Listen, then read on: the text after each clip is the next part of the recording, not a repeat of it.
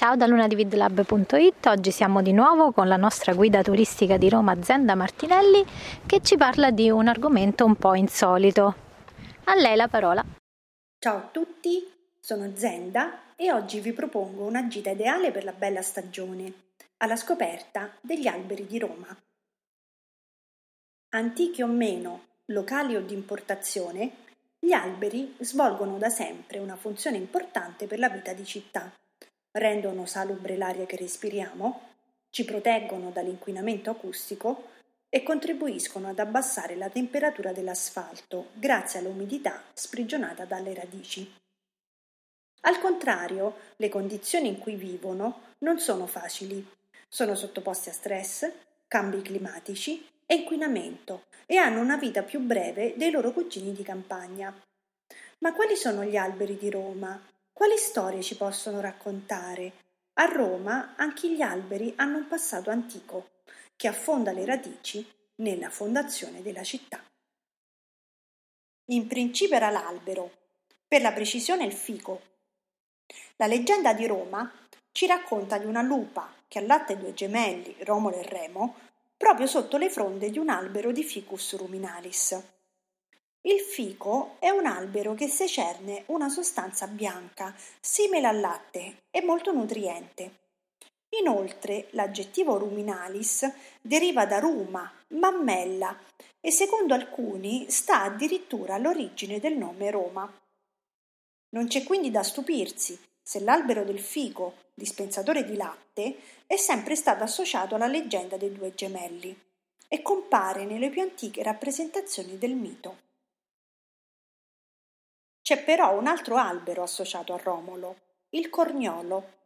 La leggenda racconta che, dopo aver ottenuto il favore degli dei a fondare la città sul monte Palatino, l'eroe sale sull'Aventino e scaglia una lancia di corniolo in direzione del Palatino. Questo gesto è significativo. In ambito militare romano, lanciare un'arma o conficcarla sul suolo nemico voleva indicare che Roma era pronta alla guerra, a impossessarsi del territorio. Ecco che la lancia di Romolo si conficca laddove i gemelli erano stati ritrovati dalla lupa e, come per magia, si trasforma in un albero rigoglioso. Lì sarà fondata Roma. Di questi arbusti oggi non rimane che la leggenda, mentre altri alberi presenti nei boschi che circondavano la città lasciano nella topografia indizi della loro antica presenza. Ad esempio, il Colle Celio era in origine chiamato Querquetulanus, per via delle querce da cui era caratterizzato. E sull'Esquilino, dove oggi c'è la Basilica di San Pietro in Vincoli, vi era un'altura chiamata Fagutale, dal bosco di Faggi, ivi presenti. Non solo alberi, ma una vera e propria miriade di piante esotiche, alcune provenienti dall'America, adornavano gli orti farnesiani, lo squisito giardino rinascimentale della famiglia Farnese, sopra il colle palatino. Immersi nello scenario delle antiche rovine romane, i giardini ospitarono il primo esempio di orto botanico del mondo.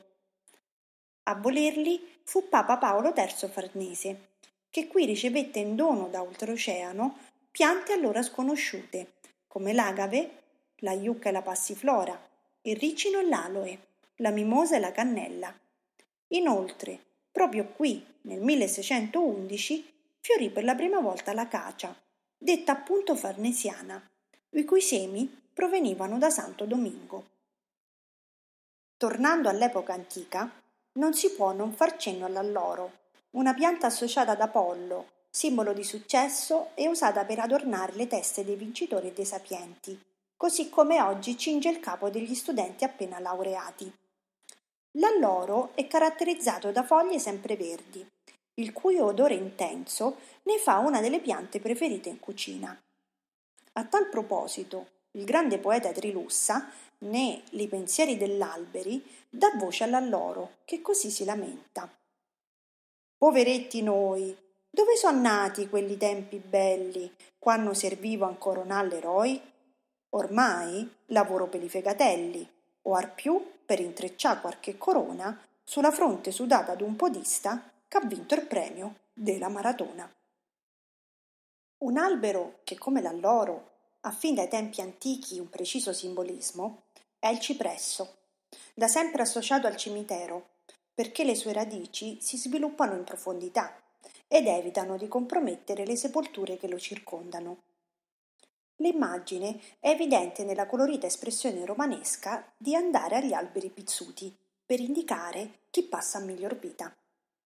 Il cipresso è anche detto albero della vita perché può raggiungere i 2000 anni di età. Un esemplare molto antico è oggi visibile nel chiostro del Museo delle Terme di Diocleziano. Pare sia l'unico sopravvissuto di quattro cipressi piantati da Michelangelo intorno al 1561, quando si trovava a lavorare alla costruzione della Basilica di Santa Maria degli Angeli e dell'annessa Certosa. Alla famiglia delle querce appartiene la roverella, varietà che non di rado incontriamo in città. Una quercia famosa, anche se versa in pessime condizioni, è quella del Gianicolo, detta quercia del Tasso. Si dice che il poeta sorrentino, rifugiatosi nel convento di Sant'Onofrio, dove morì nel 1595, amasse sostare all'ombra di questa quercia per contemplare dall'alto il paesaggio di Roma. Qui trascorse le sue giornate anche San Filippo Neri, in compagnia dei giovani del suo oratorio. La fama dell'albero ne ha determinato la conservazione, anche se nel 1842 un uragano lo ha ridotto a un tronco, quasi del tutto secco e tenuto su con armature in ferro. La sua presenza è segnalata da un'iscrizione sullo sperone di contenimento. Spostandoci dal centro verso sud-est, esiste una zona nota con il nome di Alberone, per via di una quercia pluricentenaria posta all'incrocio tra via Appia Nuova e via Gino Capponi. Forse non tutti sanno che, se anche la zona ha conservato il nome, la quercia che vediamo oggi non è l'originale, che fu sostituita con quella attuale nel 1986. Concludiamo il nostro tragitto con il pino domestico, l'albero più emblematico di Roma, che di più colpisce visitatori stranieri. Celebrato da pittori, artisti e persino dalle note del compositore Ottorino Respighi nel 1924, il pino svetta superbo lungo i viali e le strade, tanto del centro quanto della periferia. Considerato simbolo di italianità, fu uno degli alberi prediletti da Mussolini, che lo preferì agli altri per le costruzioni simbolo del regime fascista. È presente all'Eur, su via Cristoforo Colombo, così come lungo via dei Fori Imperiali. Fu scelto anche per adornare il parco di Castel Sant'Angelo, aperto al pubblico nel 1934. Chiunque, visitatore o meno che giunge a Roma, quando vede il pino sa di essere vicino alla meta. Se i pini simboleggiano Roma oggi, è altrettanto vero che nel passato diverse tipologie di alberi si sono succedute in questa funzione, segnalando gli alti e bassi del potere e della storia. Ecco che la palma da dattero fu introdotta a Roma nel 70 d.C., quando Tito conquistò Gerusalemme, gli olmi, che svettavano su via di San Gregorio, al Campo Vaccino, davanti a Santa Croce in Gerusalemme, erano gli alberi prediletti dei papi, e in epoca più recente i platani del Lungotevere furono portati dai piemontesi e dai re d'Italia per dare a Roma quell'aspetto internazionale sul modello dei boulevard di Parigi. Molte altre varietà sono presenti in tutta la città, alcune anche molto rare, basta saperle cercare. E se avete un albero speciale o volete saperne di più, come sempre potete condividere le vostre storie con me attraverso i canali di Instagram e Twitter digitando Zenda in Room. Un saluto e alla prossima! Grazie come sempre a Zenda per il suo interessante intervento e ci sentiamo alla prossima.